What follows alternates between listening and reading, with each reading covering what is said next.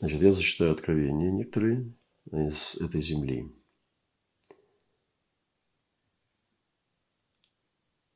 Э, сегодня прислал брат, пастор наш, один из сновидцев, прислал такое слово. Вижу восточные ворота, в них еще много ворот. Это как пересечение времен, эпох, поколений. И везде жизнь. Это как царство, где нет прошлого. Вижу пророка Илью, как его кормит ворон, и у него большой и свежий кусок мяса, после чего ворон, взяв этот кусок, подлетает человеку Божьему и дает ему этот кусок мяса, и человек Божий вкушает и тщательно пережевывает это мясо. После чего огромный ангел, как военное существо, облеченное в раскаленный до, до синевы огонь, открывает книгу, на которой написано «Вечное Евангелие». И было слово, что видел и слышал, и написано там, им скажи. Значит, мы ожидаем ведения от Господа. Не только об Израиле. Есть заблуждение, когда мы в Израиле думаем, что нам Господь откроет Израиль. Не обязательно так. А здесь, в Израиле, Бог может открывать не Израиль, а открывать свою волю. Потому что через Израиль Авраам получил задание, чтобы благословились у него все народы. В недавно мы разговаривали, что э, тоже идентично переживал он, когда, я даже не помню, он рассказывал сон, когда он видел, что он стоял в кабинет, э, куда стояли наши другие братья. И оказалось, что это кабинет для обрезания. И он рассказал, что он зашел туда, его положили – и были люди в белых халатах. И вдруг один из них приоткрыл маску. Это был Дерек Принц. И он работал с его. Вы знаете, что Дерек Принц провел последние годы жизни, он умер в Израиле.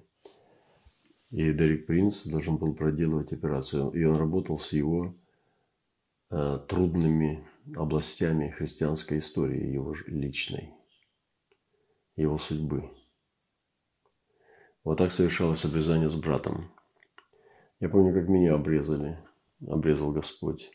Во сне это произошло в долю секунды. Я даже не успел даже среагировать.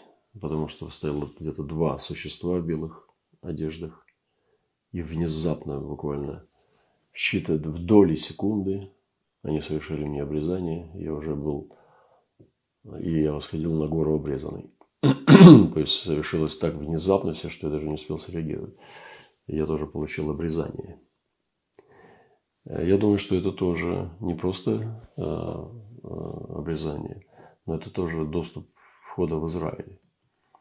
Потому что Павел пишет о духовном обрезании.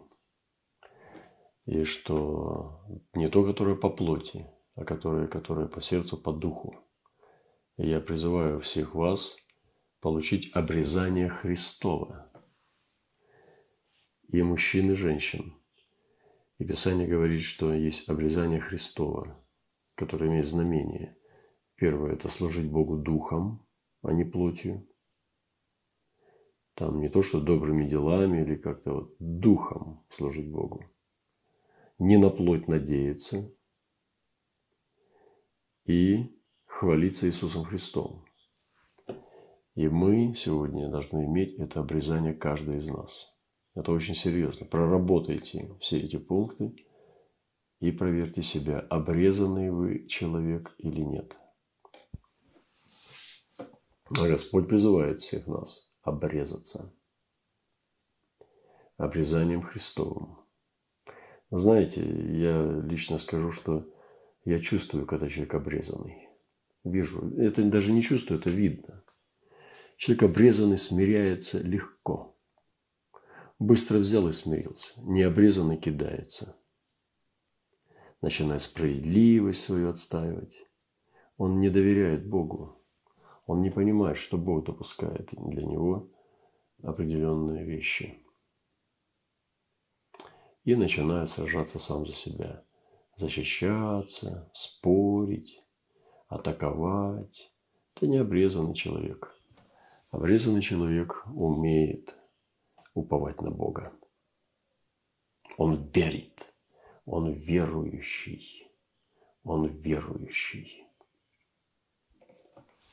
Для него не человек враг или же источник угрозы. Для обрезанного человека все видно через небесное. Он обрезан. Еще одно откровение. Тоже вот э, пришло откровение, тоже брат, это уже другой брат, тоже пастор. Я, я очень рад, что пастыря становятся пророческими источниками. И вообще-то, знаете, вот в традиционной церкви, там, где дары духа действуют, зачастую сам я рожден в такой церкви был, там в основном сестры пророчицы. А вы знаете, что в первой церкви, в церкви отца, вот мужчины были пророками.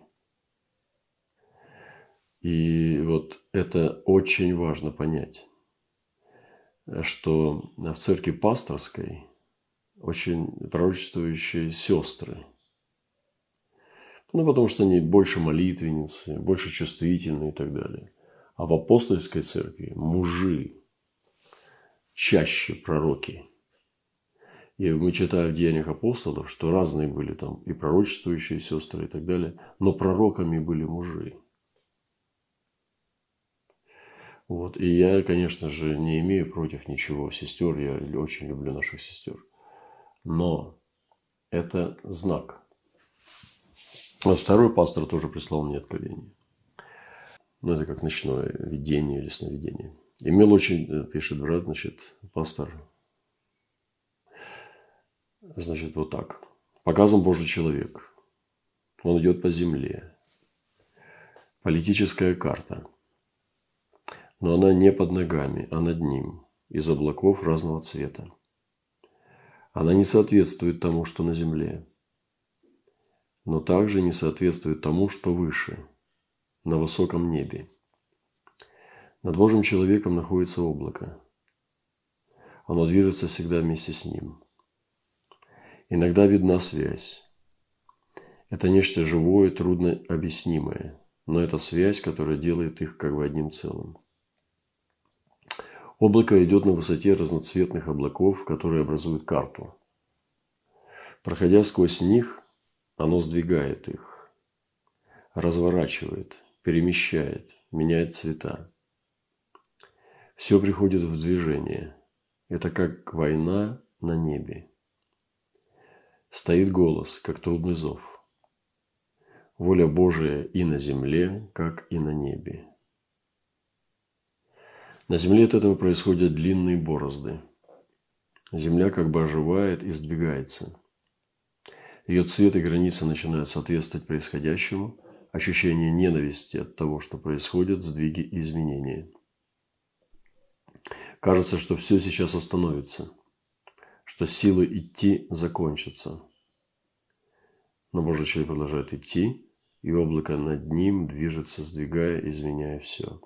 Я не буду сейчас подробно вдаваться, потому что тут многие вещи непонятны. То есть язык неба, он показывает глазами Бога то, что происходит. И то, что мы делаем здесь сейчас, в Израиле, это очень важно, что политическая карта не соответствует земной карте, реальности. Потому что, например, птица, она не видит политическую карту. Она идет своими потоками. Также идет дождь, он никогда не считается с политической картой. Стихии, ветер, он никогда не считается с политической картой. И рожденные люди на границе тоже не считаются с политической картой все это обычно на границах идут смешанные браки и так далее, и так далее. То есть это все люди, политическая карта. Но мы иногда живем политической картой, и это печально. Мы не живем политической картой. Мы живем и сдвигаем все так, чтобы было на земле, как на небе. Еще одно откровение сегодня. Вижу разные потоки, которые втекали в море, производя разное действие в море. Некоторые потоки были нечистыми, что изменяло цвет моря, искажая прежний вид моря и внутренность моря.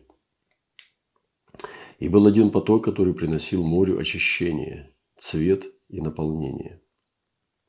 От того, что приносил поток, море становилось живым, и в нем появлялось много новых обитателей до самой глубины. Хотя некоторые нечистые потоки продолжали втекать, но от чистого потока море уже не было прежним. Некоторые нечестивые люди бросали в этот поток разные камни, мусор, но от этого поток не изменялся, он сам очищался, продолжая течение. И вторая часть этого же, э, не этого сна, а вторая часть. Обычно этот человек видит сразу два сна, которые об одном, как истина истина. Это очень сильные вещи, очень глубокие. И вторая часть, второй сон в эту же ночь, в, это же, в этом же сосуде. Красивая, очень яркая большая радуга над восточными воротами. То есть, значит, вы понимаете, что чистый поток в море – это восточные ворота. То есть, это два сна об одном. Красивая, очень яркая большая радуга над восточными воротами. Спускались по этой радуге небесные существа к восточным воротам, принося наделение и знамения. Но не все понимали, что все это обозначает. И понимали только те, кто был соединен с восточными воротами – и даже имели общение с небесными существами. Это открывало новый портал от земного к небесному. И на самом деле вот э, у меня были встречи с небесными существами. Я верю и вспоминаю, и могу вам э, рассказать некоторые случаи.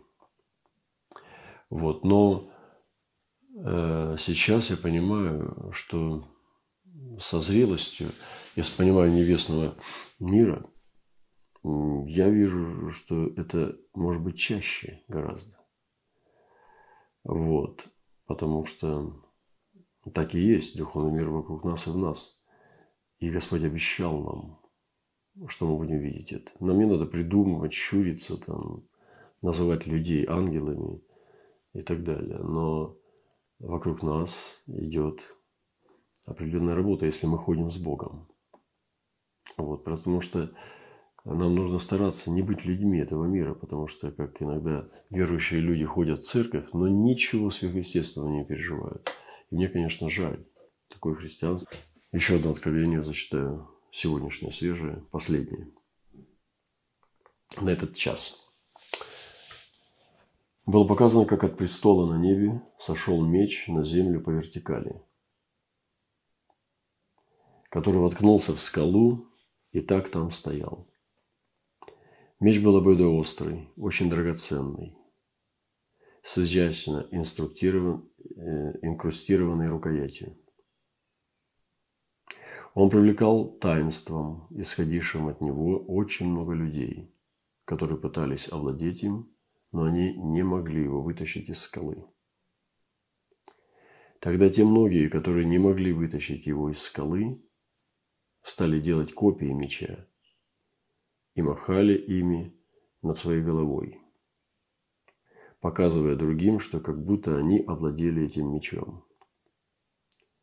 Были те, кто играли с копией меча перед глазами других, и те, кто обманывали – других, выдавая действия копии за настоящую силу.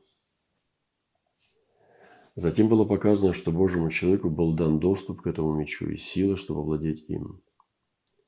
Меч в его руках открывал тайны на небе и тайны в сердцах людей на земле. Кто противился мечу, он наносил им раны. Кто принимал его действия, те получали жизнь от престола, откуда он сошел. Меч действовал как для людей этого мира, так и для людей церкви. Сейчас повсюду подделки есть. И мы сталкиваемся, вот вчера сталкивались с поддельными мечами. Я вижу поддельные мечи. И вот эти мечи – это как ложные откровения, э, которые несутся на этой земле, и об этой земле, и об Израиле, и из Израиля, и так далее. То есть это то, что мы должны избежать. Вы знаете, ну это похоже даже как на одну из э, таких историй э, не буду там сейчас вдаваться в подробности, но как должен был вытащить меч только король. И действительно, те люди, которые обладают ведением и силой, они могут вытащить этот меч и овладеть им. Вот это меч откровения, это меч ведения, это меч истины Божьей. Итак, я поделюсь коротко свидетельством э, о том, что у нас в сердце. Вот э, есть проблема, что мы не слышим голос. Мы, э, наше мышление нуждается в изменении, в глобальном. Потому что мы придумываем идеи, а потом просим, чтобы Бог их благословил. И это настолько глубоко сидит в наших сердцах, что нам кажется, что это христианство нормальное. Мы начинаем промаливаться, делать молитвенные собрания о том, чтобы Господь благословил наши интересные идеи. Начинаем промаливать какую-то программу, вместо того, чтобы получить Слово и делать то, что Он сказал, и не делать того, что Он не говорил как бы это красиво не выглядело. И дело все в том, надо осознаться, что надо научиться слышать голос Божий, а, который мы не слышим. А если мы научимся его слышать, не научимся, а будем жить так, чтобы быть соединенным с его голосом, то тогда и не надо молитвенных собраний делать, которые там промаливают идеи. Потому что если Бог сказал, и ты идешь по слову, то будет безединым. Это вот могу продемонстрировать. Ты можешь делать это, делать просто, потому что Бог тебя ведет. И проблема в том, что мы не слышим. И все остальное делаем вокруг этого, потому что самое главное просто ускользает. Поэтому вот что нужно сегодня церкви. Это изменить мышление, чтобы делать в совете Господа, это называется. Говорит, а в совете моем не стояли. Принимали решения без совета моего. Поэтому сегодня Господь хочет, чтобы мы в совете Господа стояли. Чтобы мы могли вопрошать, чтобы мы могли слышать Его голос и делать то, что Он сказал. И вот э, дальше была наша поездка в Хеврон. В Хевроне был Халев, он взял Хеврон. Хеврон необычный город. В нем короновали Давида первый раз. Помните, через семь лет в Хевроне был помазан Давид. Это очень интересно. И потом 33 года правил в Иерусалиме, и его царство обновили. То есть э, я читаю, что как минимум Давид был помазан три раза. Вот думайте, почему нужно было быть помазанным несколько раз? Первый раз Давид был помазан Самуилом в юношестве. Когда пришел срок с Елеем Самуил э, к Давиду, и тайно от, от, э, там, от толпы помазал его на царство, что он будет помазанником. И с того времени Дух Святой был с Давидом везде, куда он не ходил. Настало время прийти ему во дворец царский, и вы знаете эти все гонения там и так далее. Но э, Давид был в Хевроне помазан через 7 лет. И потом был помазан еще в Иерусалиме. То есть три раза он пережил помазание. Подумайте об этом, что вы можете не один раз пережить сдвиг наших тектонических пластов духа. Один раз крестился духом большинство христиан, и потом дотащит э, лямку вот эта батарейка – Дюрасел у него работает. Вот его зарядили один раз, и он всю жизнь уже дотягивает. Нет. Три раза Давид перезагружался самой тяжелой перезагрузкой. Может быть, у кого-то из вас подошел момент, когда у вас уже нет энергии. Подошел момент, когда у вас уже закончились батареи, и вам нужно новое помазание. Вам нужна новая тяжелая перезагрузка, и я призываю вас, чтобы вы услышали меня. Потому что некоторым из нас нужно получить новое помазание. Значит, короткое слово, я буду заканчивать. Меня очень сильно касается то, что сейчас нынешняя картина Израиля. Э, две вещи скажу. Первое – это то, что синдром Соломона. Помните царя Соломона? Он поклонялся Богу, он был благословлен. И в старости лет он стал немножко слабеть. И он стал строить храмы своим женам. Вы помните Астарту, Дагону, там всякая мерзость Аманицкая и так далее. То есть он стал почему-то, имея самую великую мудрость, не было мудрее человека, чем Соломон. Он стал делать такие вещи. Он стал строить храмы своим женам. Именно бесовским этим идолам. Почему? И я как бы проник в это, что Соломон там не поклонялся. Он не делал там поклонения, не приносил там жертвы. Но он вошел в толерантность. Я не думаю, что Соломон мог поклоняться кому-то, кроме Бога. Он видел Господа. Господь являлся ему в Гаваоне. Господь являлся ему дважды. Он построил ему храм. Он видел веру Отца. Он совершал великие вещи. Он умножил царство, распространил его. Но он заигрался. Первым делом он, когда еще в самом начале своего пути, он женился на дочери фараона. То, что нельзя было делать. Я думаю, что это был политический ход. И если вы немножко знаете о царствах, изучали, может быть, царей, королей, то короли вообще-то редко женились по любви. Потому что они не принадлежат себе. Они женились из политических соображений. И Соломон сделал это. Он тоже женился на египтянке, на египетской принцессе. И совершил такой союз очень мощный. Господь еще молчал. Но потом он начал брать жен. 300 э, жен у него было там и 600 наложниц. И он стал делать им храмы, наверняка делая просто политические шаги, чтобы наладить определенные взаимоотношения с другими странами, такой союз создать.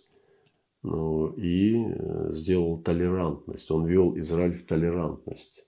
Я не думаю, что Соломон ходил поклоняться в храмы других богов.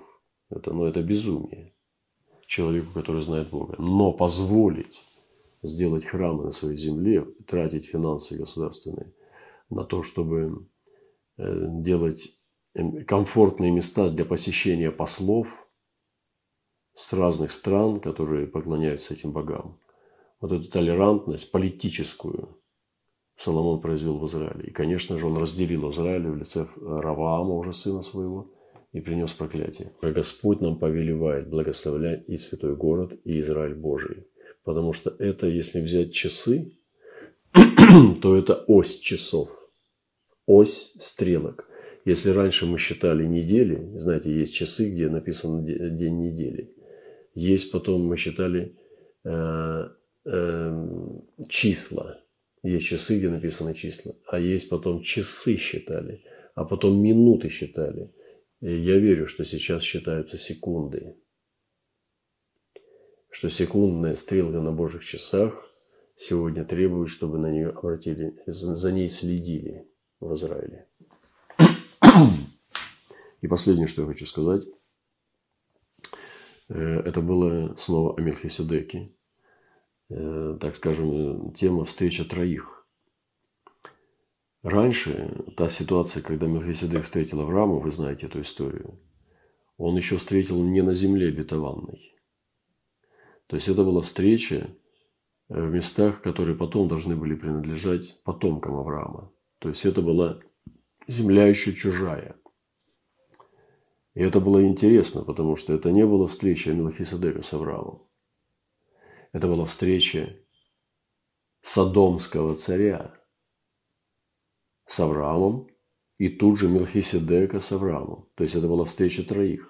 Но двое из них друг с другом не общались. Все трое общались только через Авраама. Мелхиседек общался с Авраамом, и Содомский царь общался с Авраамом. Мелхиседек слова не сказал Содомскому царю. И Содомский царь слова не сказал Мелхиседеку. Между, ними, между ними не было никакого диалога. Они стояли рядом втроем, но говорили только через Авраама. И вот это и есть сегодня, что происходит и в Израиле, и с Божьим народом, который говорит и с тьмой, и со светом. И возвратил все имущество Лота пилота, сродника своего имущества возвратил, также женщин народ. Сегодня есть нужда возвращения. нужда возвращения. И Мелхизедек да поможет народу Божьему сегодня возвратить все, что было похищено и украдено. И когда он возвращался после поражения для э, Кедла Амера и царей бывших с ним, царь Содомский вышел навстречу в долину Шаве, что ныне долина царская. Слушайте, первый, с кем встретился Авраам, это, это не Мелхиседек, это царь Содомский. Сначала враг произошел. Я знаю свое свидетельство. Тоже, когда я уверовал в Господа, сразу враг пришел ко мне. Я рассказал этот случай, он стал восхищаться почему-то, я не знаю, видимо, сияние увидел. Я не знаю, почему это было, но он стал восхищаться. Он говорит, ты посмотри, что с тобой, как это. И стал, я не знаю, что там было, может быть, сияло лицо мое, но я чувствовал, что я сияю. И он стал восхищаться. И потом не раз. Я, я сначала встречал сатану много раз. И я знал, что значит здесь Бог. Это не для младенцев. Это твердая пища. И Мелхиседек, царь Салимский, вынес хлеб и вино. Он был священник царя Бога Всевышнего. После Содомского царя появился Мелхиседек. Явление священника и царя. Священник и царь. Сегодня призываю, чтобы вы увидели Христа не только как царя, а как священника. Многие из нас не знают, что Христос священник. Многие из нас даже не представляют ипостась Христа как священника, который приходит в руках держа хлеб и вино.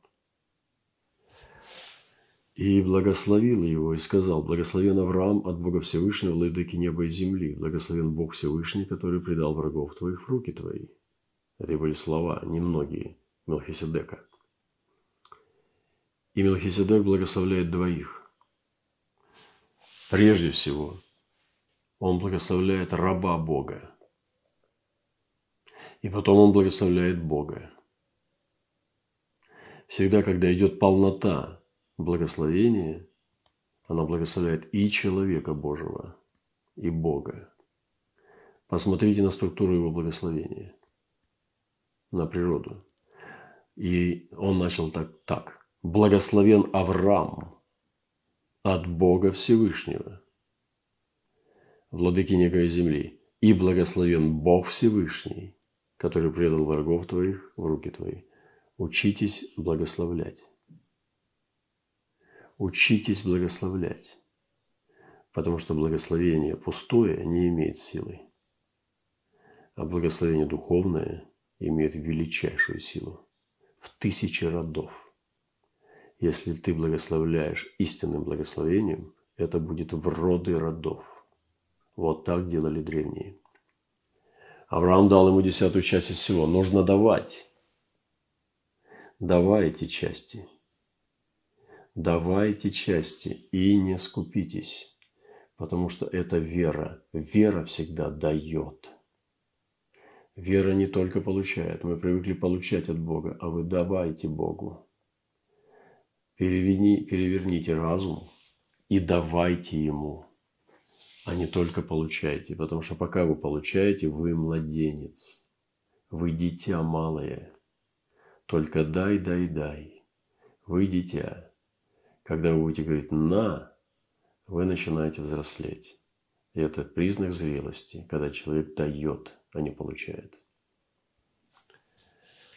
И сказал царь Содомский Аврааму, отдай мне людей, а имение возьми себе. Это то, что он делает сегодня в Израиле. Он забирает Божий народ.